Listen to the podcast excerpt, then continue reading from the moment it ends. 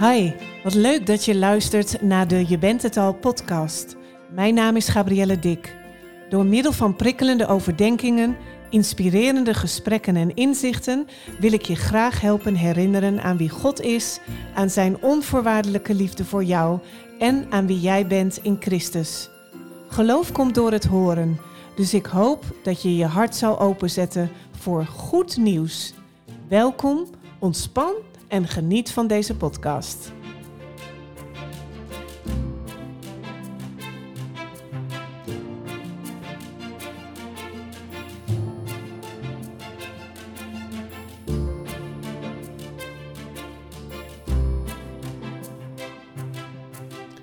In deze tweede aflevering van de Je bent het al podcast ga ik in op een vraag die ik een tijdje terugkreeg. Als je het al bent, betekent dat dan ook dat je niets meer moet doen voor God? In de Bijbel staat toch ook dat je Jezus moet volgen tegen elke prijs? Dat is een mooie en terechte vraag. Het antwoord dat ik op deze vraag kreeg, deel ik graag met je.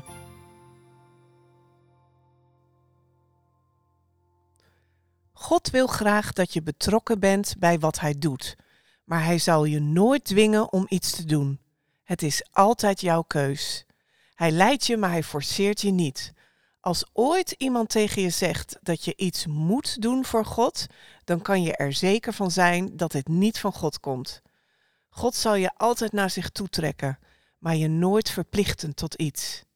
Jezus zei: Mijn schapen horen mijn stem en ze zullen mij volgen. Als je niet volgt vanuit jouw vrije keus, dan is het niet de Heer die jou vraagt om die weg te gaan.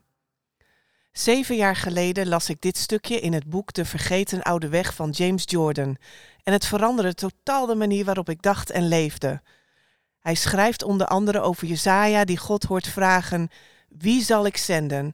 Wie zal voor ons gaan? God stelt deze vraag op een specifieke manier omdat hij graag wil dat we vrijwillig betrokken raken bij wat hij doet en niet uit verplichting. En dan antwoordt Jesaja daarop: Hier ben ik zend mij. Meer dan 25 jaar lang ben ik bang geweest dat ik niet goed genoeg was voor God. Was ik bang dat ik niet bereid zou zijn om tot het uiterste te gaan voor Hem en was ik bang dat ik niet in Zijn bestemming wandelde. Door al die jaren heen had ik een beeld van God gecreëerd in mijn gedachten dat niet klopte. Ik zag een God die voor mij bepaalde en een God die eiste. En ook al wist ik dat wel met mijn verstand dat God anders was dan dat ik geloofde, toch voelde ik dat niet zo in mijn hart. Maar weet je, God is wel anders dan ik dacht. Dat kleine stukje wat ik toen las in dat boek, dat raakte zo mijn hart. God zal je altijd naar zich toetrekken, maar zal je nooit verplichten tot iets. Dat was voor mij zo'n nieuwe waarheid en tegelijkertijd ook datgene waar ik het meest naar verlangde. Dat Hij van mij hield zoals ik was en niet om wat ik allemaal voor Hem deed. Was het begin van een heel mooie zoek- en ontdekkingstocht naar God, wie God werkelijk is. Ik kwam erachter dat Hij vriendelijk is, een gentleman, dat Hij met mij meebeweegt en naast me loopt. En het heeft me ontspanning en rust gebracht. God was anders dan dat ik al die jaren had geloofd. Ik was al goed voor Hem en ik hoefde Zijn liefde niet te verdienen. Straks spreek ik met zangeres Eline. Ze heeft een nummer geschreven met de titel Vriendelijk, wat zo prachtig Gods hart verwoordt. We gaan er straks naar luisteren. Ze zingt: U bent geen boze oude man die minachtend op mij neerkijkt. Naar hoeveel plus en hoeveel min, u onthoudt de score niet. En dan zingt ze in het refrein: Uw hart is vriendelijk, vol liefde en geduld.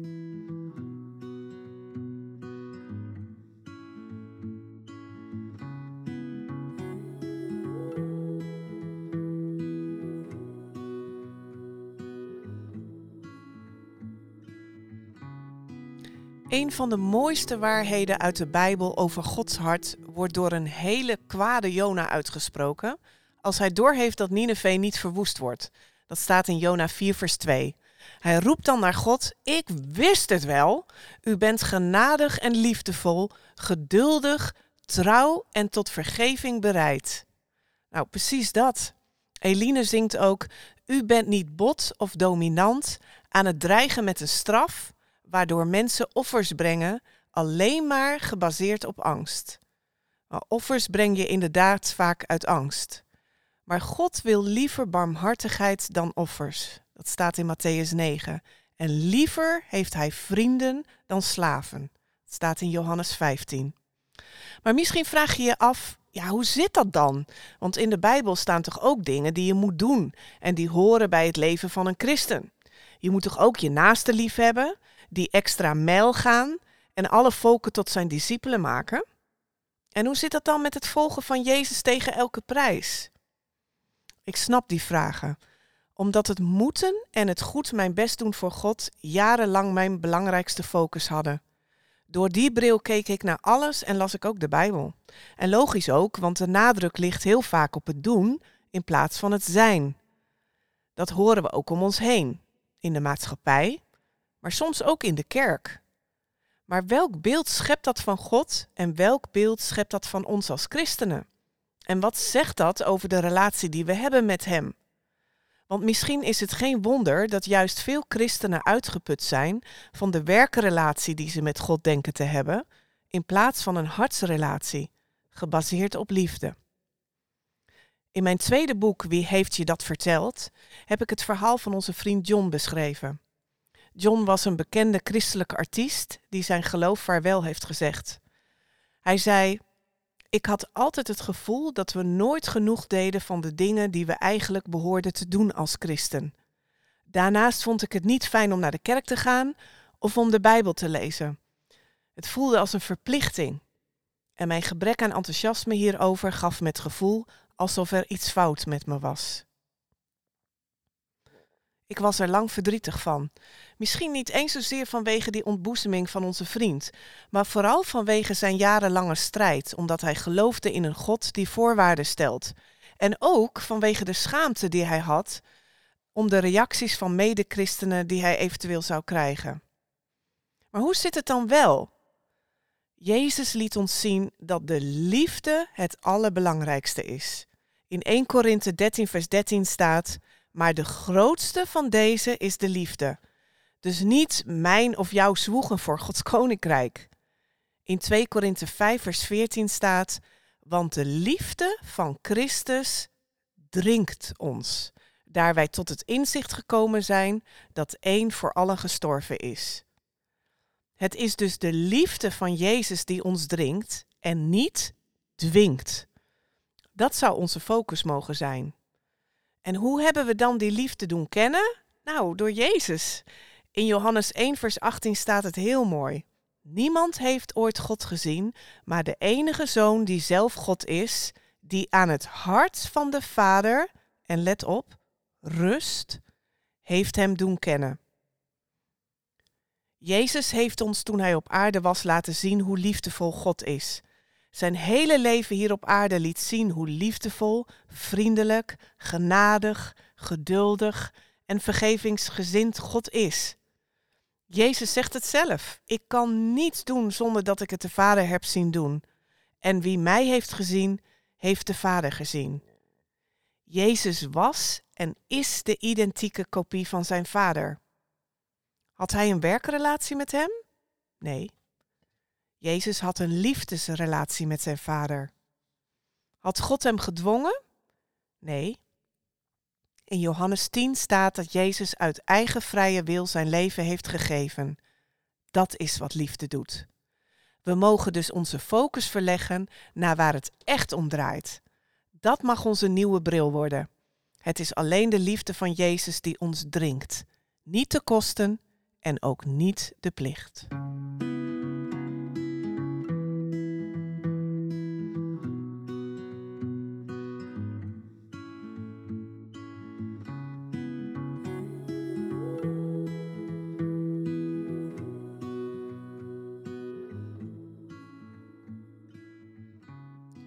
Las een heel mooi en simpel voorbeeld van Eric Gilmer. Stel, je vindt online een prachtige camera. Je vindt hem echt helemaal geweldig en je bent er helemaal verliefd op. Je bestelt hem en als dan de camera uiteindelijk in een doos bij je afgeleverd wordt, dan ben je natuurlijk helemaal blij. Dan ga je niet opnieuw bezighouden met wat het allemaal niet kost. Dan wil je natuurlijk zo snel mogelijk die camera zien en het ook aan anderen laten zien. Je gaat dan ook niet moeilijk doen over de doos die eromheen zit en de tape die je eraf moet trekken. Dat is maar bijzaak. Die doos is toch alleen maar rommel die je uiteindelijk weggooit. Waar het echt om gaat is de camera waar je helemaal weg van bent, want die is het allermooiste. Dus als we die vergelijking even doortrekken naar ons christen zijn, dan leggen we toch heel vaak de nadruk op wat, het, wat we allemaal moeten doen en wat het ons allemaal kost. En we leggen het elkaar ook op. Maar dat staat niet in verhouding tot het cadeau, dat wat het allermooiste is, waarbij al het andere in het niet valt, namelijk Jezus zelf. Waarom leggen we daar dan niet meer de focus op? Paulus zegt: Ik beschouw alles als niets vergeleken met het kennen van Jezus. Dus jouw cadeau is Jezus' liefde in en vooral ook voor jou. Zonder Gods voelbare liefde voor jou zou alles een verplichting zijn, een moeten, en dan zou het een last worden. En het zou niets uitwerken. Sterker nog, in 1 Korinthe 13 staat dat zelfs als we ons lichaam zouden geven om te worden verbrand, maar de liefde niet hebben, dat het ons niks zou baten. Het grappige is dat we zelfs van 1 Korinthe 13 een moedje zouden kunnen maken. In de trant van, oh ja, dus het gaat vooral om de liefde. Nou, dan ga ik me daarin oefenen. Anderen lief hebben. Wat kan ik daarvoor doen? Maar liefde is een substantie. Dat is het spul waar jij en ik van zijn gemaakt. Zelfs wetenschappers verklaren dat ons brein bedraad is voor liefde. Alles wat daarbuiten valt brengt ons in verwarring. Wat ik zeven jaar geleden ervoer bij het lezen dat God niet eist, was vooral Gods onvoorwaardelijke liefde voor mij in mijn eigen hart. En nog steeds, ik kan vaak ontroerd raken door hele kleine dingen, waardoor God zijn liefde laat zien. Zoals bijvoorbeeld een vlinder of zonsondergang. Een lied, door wat ik iemand hoor zeggen of door een Bijbeltekst. En dat komt omdat ik geloof dat Gods taal liefdestaal is. En ik dus ook verwacht dat Hij me heel graag wil laten zien hoeveel Hij van me houdt. Hij spreekt op zoveel manieren. In Job 33 staat dat God op meerdere manieren spreekt, maar de mensen letten er niet op. Dus vanuit die liefde worden er nieuwe dingen gecreëerd. Doe je dingen met Hem en zal het soms ook iets van je kosten. Maar daar ben je dan helemaal niet meer op gefocust. Begrijp je? Dan is er vreugde en vrede. David zegt hetzelfde in Psalm 18. Uw zachtmoedigheid heeft mij groot gemaakt. Ik las onlangs een prachtige quote. Gods liefde voor ons is niet de reden waarom we God zouden moeten liefhebben. Gods liefde voor ons is de reden dat we onszelf mogen liefhebben. Heb je naaste lief als jezelf. Dat kan alleen als je eerst jezelf lief hebt en als je jezelf niet veroordeelt. Hoe dan, hoor ik je denken? Hoe ervaar ik dan meer Gods liefde? Want daar verlang ik zo naar. Weet je, daar is geen doe dit, dan gebeurt dat antwoord voor. En misschien moeten we ook niet willen doen om iets te ontvangen. Het ligt al voor je klaar. Het is om je heen. Het zit in je hart. Stel je er maar voor open. En net als Jezus mogen we rusten aan Gods hart, wetende dat jij al goed bent en dat je bent uitgekozen omdat Hij onvoorwaardelijk van jou houdt. Ik bid niet meer, wilt u mij gebruiken? Ik richt me ook niet meer op wat ik allemaal zou moeten doen. En de kramp daaromtrent is ook verdwenen. Maar ik bid nu wel anders. Mijn gebed is veel meer, Heer, laat me nog dieper uw liefde voor mij ervaren. En geef mij elke dag opnieuw een openbaring van wie u bent in mijn hart. Omdat ik weet dat als ik die ervaar, alles vanzelf zal volgen. En dat gaat hij ook bij jou doen. Ik noemde net al even het lied Vriendelijk van zangeres Eline. En heel toevallig heb ik haar ook aan de telefoon. Hi Eline. Hi, welkom. Nou, ja, dankjewel. Ja, ik vind het heel bijzonder dat je vandaag te gast wil zijn in de Je bent het al podcast om iets te vertellen over een van je prachtige nummers van je nieuwe album Levenswoorden. Hoe gaat het met je? Ja, het gaat goed met mij. Ja? Ja, het, gaat, uh, het gaat goed. Ik, uh, ik heb dus net uh, die, de, de levenswoorden tour achter de rug. Ja? Dus nu is het een beetje, nou, het is daarvan bijkomen geweest. Dat is eigenlijk vooral heel erg nagenieten. Ja, kan me voorstellen. En, uh, ja, en voor de rest uh, is het ook weer toeleven naar allemaal, allemaal mooie nieuwe dingen. Dus dat is wat de muziek betreft. Ja. Uh, dus dat is gewoon heel erg uh, genieten dat ja, steeds maar door mag gaan. Met mm. allemaal toffe ja, projecten en evenementen. Ja. En um, ja, verder met mij gewoon gaat het ook goed. Ehm, eigenlijk. Het is wel, nou ja, heel stormachtige fase van mijn leven achter de rug. Oké. Okay. En, en dat blijft, dat blijft nog ik, ik, in verband met een scheiding. Dus dat is, dat is wel heel. Blijft soms natuurlijk pijnlijk. En ik denk dat dat ook wel blijft. Maar het is wel, nou ja, weer het gevoel van dat we, ik ga weer door, zeg maar. Dus dat, Ja. dat voelt wel. voelt goed, dus het gaat wel goed met mij. Nou, fijn om te horen. Jouw Ja. nieuwe album eh, heeft natuurlijk prachtige nummers. ehm, ja, waar ik zelf ook wel echt door geraakt ben. Hoe worden je nieuwe nummers ontvangen? Ja, nou ja, ik, dit, eh, wat jij net zegt, dat je geraakt wordt erdoor, dat, dat is wat ik voornamelijk eh, terugkrijg en aan berichten lees en eh, mailtjes binnenkrijg. Ja, Dus ehm, ja, dat, dat is echt, ehm, ja, voor mij boven verwachting positief hoe het ontvangen wordt. En ook, ja, ik, ik zie het ook aan het aantal streams en, en Ja. gewoon de interesse ook voor de tour. Eh, ja, merk ik dat het gewoon heel goed ontvangen wordt. En dat mensen er inderdaad heel erg door geraakt worden, eh, bemoedigd. eh, ja, dus, dus dat is voor mij echt ja, geweldig natuurlijk. Want het is iets. Ja. wat vanuit een persoonlijk proces of iets, hè, het komt vanuit mijn hart en mijn, mijn processen. Ja, Ehm, dus dan is het heel erg bijzonder om te merken dat andere mensen daar ook bij kunnen aanhaken. En dat het ook voor andere mensen in hun processen juist iets heel erg eh, hoopvols mag zijn. Dus dat is wel heel tof om te horen. zo. Ja, nou, goed om te horen. Weet je, ik Ja. stel voor dat we eerst even gaan luisteren naar het nummer Vriendelijk. En dan praten we er zo verder over. Is helemaal goed.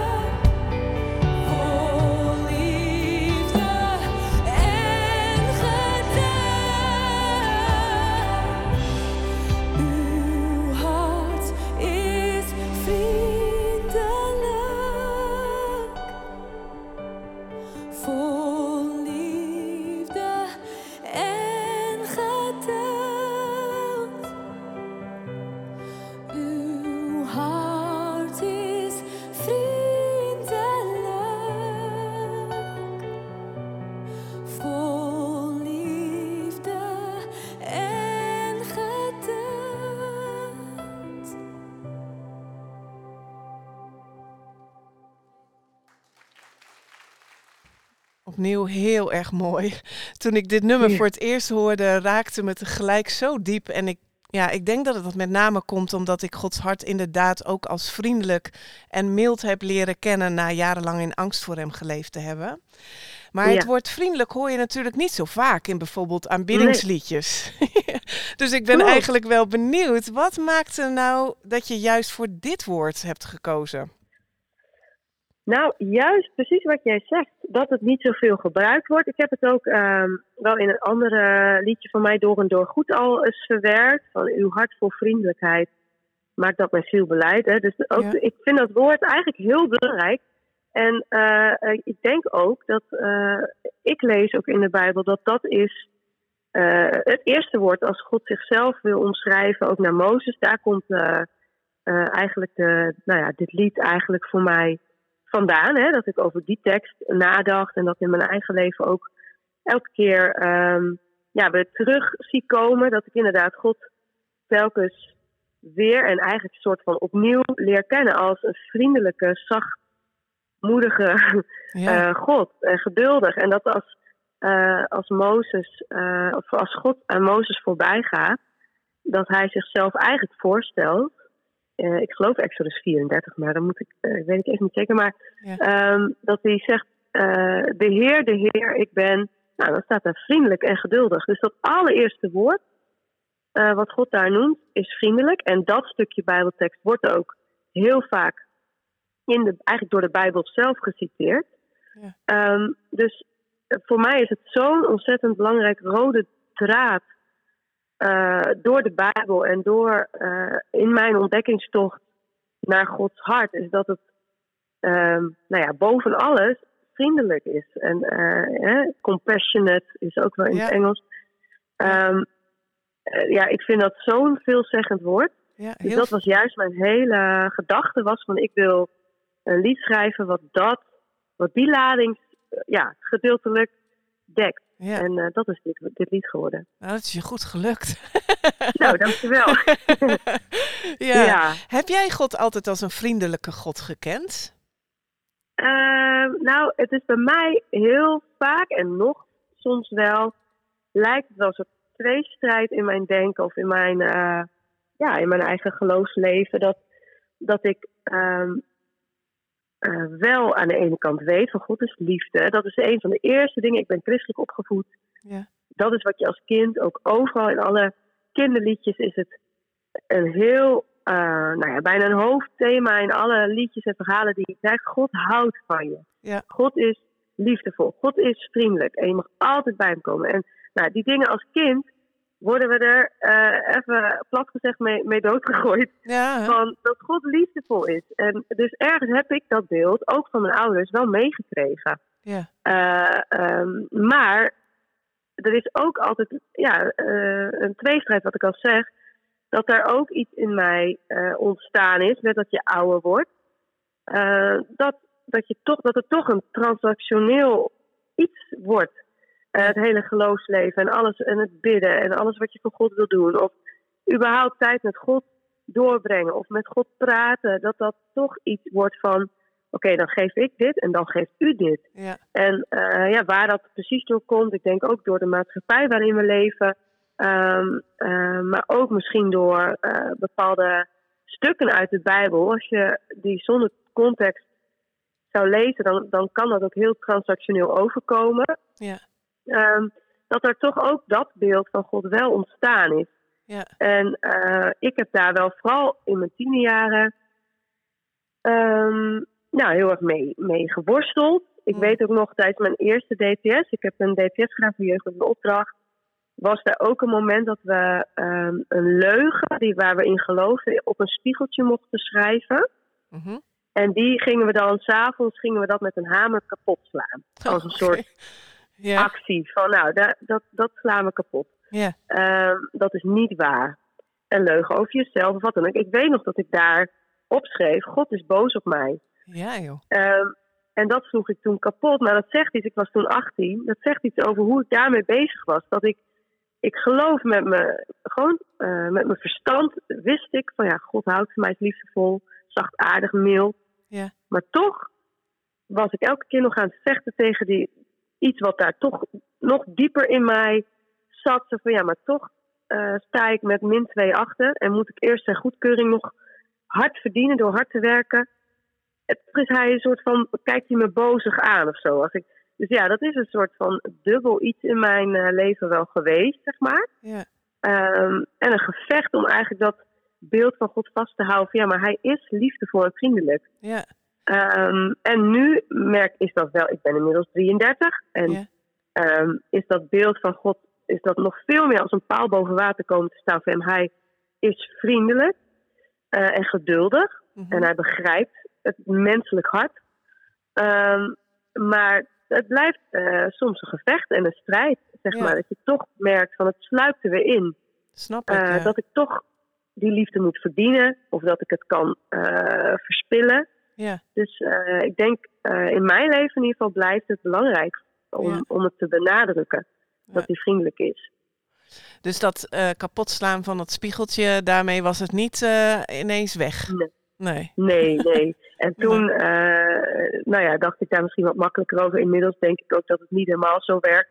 Nee. Eh, dat je allerlei innerlijke processen. Was maar zo makkelijk. Ja, hè? Hè? Dat je het opschrijft en dat het dan en, en het weg, weggooit of verbrandt of, of, of eh, kapot slaat. Ja. En dat je er dan ook helemaal niet meer mee hoeft te dealen. Zo, Nee. zo snel gaat het meestal niet. Ja. En als jij het dan hebt over die vriendelijkheid, hè, want je zegt ook van aan de andere kant eh, geloof ik dat ook juist wel en het wordt ook steeds sterker. Ja, Als je kijkt naar je eigen leven, waarin zie je dan die vriendelijkheid terugkomen? Heb, heb je voorbeelden bijvoorbeeld? Ja, eh, ja ik, ik merk het. ehm, nou ja, gewoon ik, als ik nu op mijn leven terugkijk. ehm, eh, ik was vanaf mijn zestiende ben ik heel eh, nou ja, radicaal en enthousiast eh, voor Jezus gaan leven.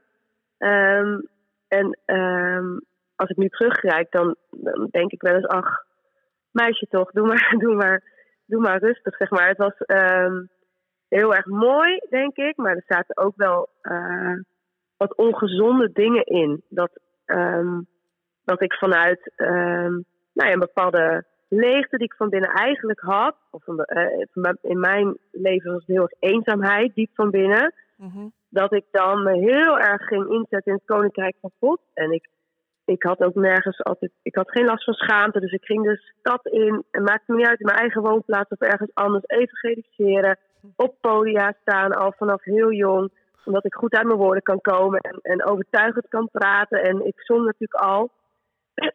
en ehm, als ik nu terugkijk, denk ik, ik, ik heb het allemaal zo goed bedoeld, maar eigenlijk was het ook een deel het overschreeuwen van Mm. eh, eigenlijk een, een, een, een- ja, iets pijnlijks binnen in mij. Ja. En dat ik dat nu allemaal zelf nu aan het ontdekken ben. Ehm, en dan zie ik heel erg Gods vriendelijkheid over mijn leven. Want hij zag dat toen natuurlijk al lang.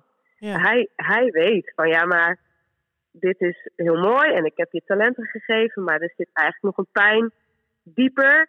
Ehm, en en hij, hij zag het allemaal al en toch, nou ja, zegent hij dan de stappen die je onderneemt. Ondanks dat je dat vanuit een bepaalde onvolwassenheid soms of een kinderlijkheid nog kan doen.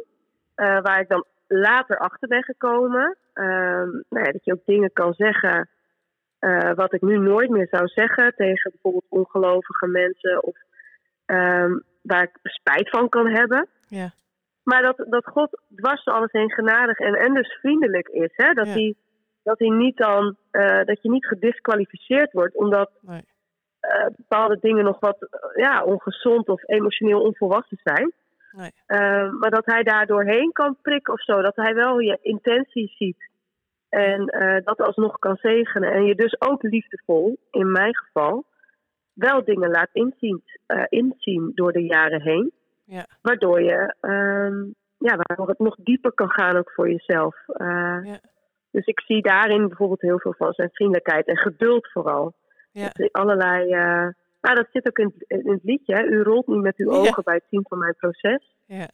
Hij weet al lang dat we in proces zijn, voordat wij dat zelf überhaupt doorhebben. Ja. Maar het weerhoudt hem er niet van om door ons heen te werken of om ja, grote dingen te doen en, en, en om van ons te houden. Ja. Dus dat, dat eh, zie ik ook echt in mijn eigen leven terug.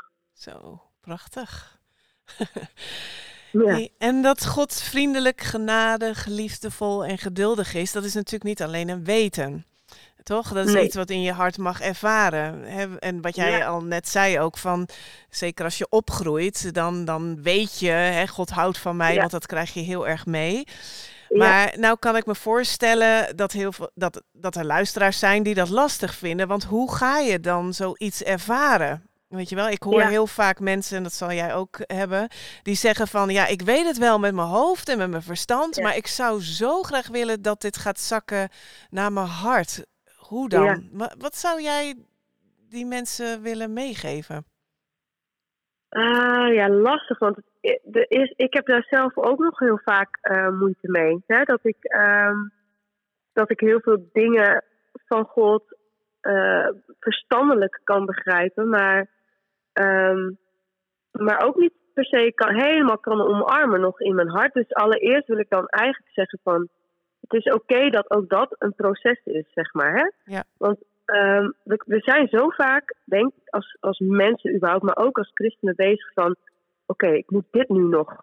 En nu moet ik dit nog behalen. En nu Ja. moet ik nog... Oké, ik, ik weet het nu, maar nu moet ik het nog in mijn hart kunnen ervaren. Ja, En het is allemaal waar, want ik, dat, we mogen dat in ons hart ook echt ervaren gaan. Ja. Alleen, ik zou zo graag dan als eerst willen zeggen van het is nu al goed, Goed. waar je nu bent, zeg Ja. maar. Hè? Want altijd maar die doelen willen stellen, dan, dan ben je nooit een keer gewoon tevreden met je situatie vandaag en je relatie nu met. God.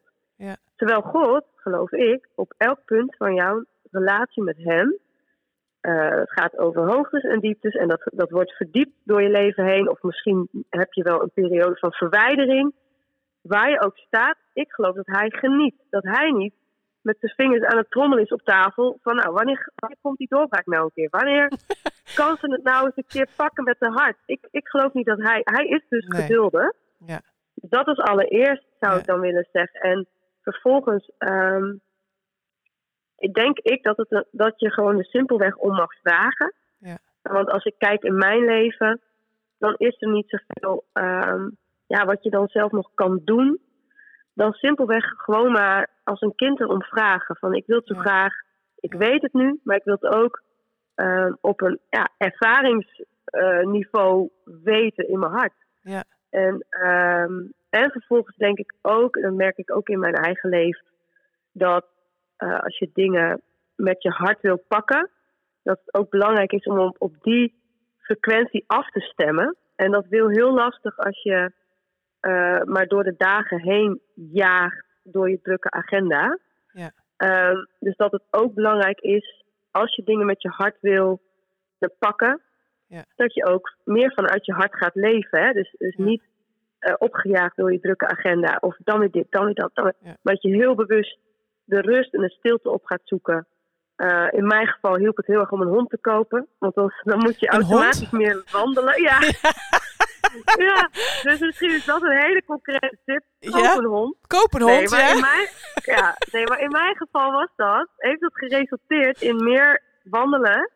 En ik merk gewoon, Ja. daardoor ben ik meer in de rust en in de stilte en gewoon genieten van de natuur. En dat zijn de ding- dingen die denk ik belangrijke ingrediënten zijn om te kunnen eh, pakken met je hart wat je al weet met je verstand. Ja. Nou ja, misschien ook die onvoorwaardelijke liefde van je hond waarschijnlijk. Of ja, niet, toch? Nou ja, daarin, daarin zie je het ook, ja. Ja, Ja, zeker. Nee, maar dat, eh, ja, nou, dat soort dingen. En verder heb ik altijd, besef ik me heel erg, ja, ik heb daarin ook de waarheid niet in pacht. Ik kan Nee. alleen maar vertellen wat voor mij werkt. ja, Ehm, maar wat ik vooral belangrijk vind, is dat mensen allereerst gewoon op de plek waar je nu bent, dus ook al lukt het je nog voor geen meter, dat Ja. pakken met je hart, Ja. dat het toch al goed is, zeg maar. Ja. Dat je niet eerst nog iets hoeft te behalen. prachtig. Ja, je bent het al. het is goed zoals je dat, bent. ja, ik wou het zeggen, volgens mij is dat eh, ook een, vertrouwd thema. Ja, vanuit jouw zeker, kant, zeker. Ja.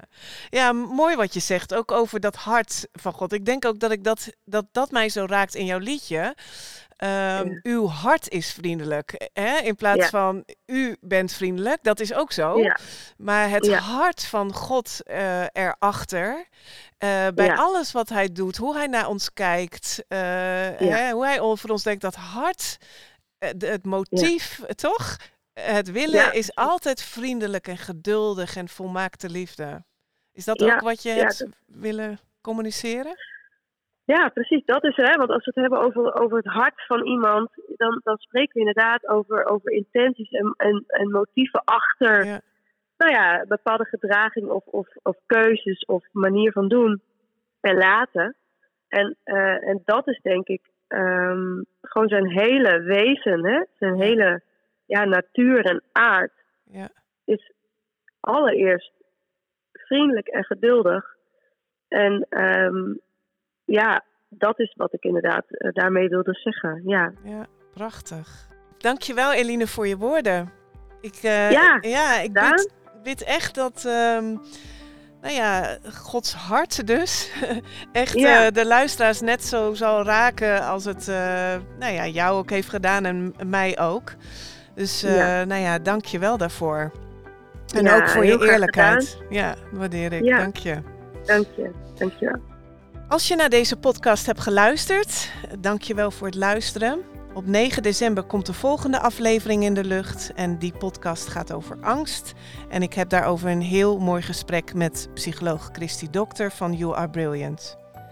Tot slot wil ik je heel graag zegenen met Gods voelbare vriendelijkheid en onvoorwaardelijke liefde.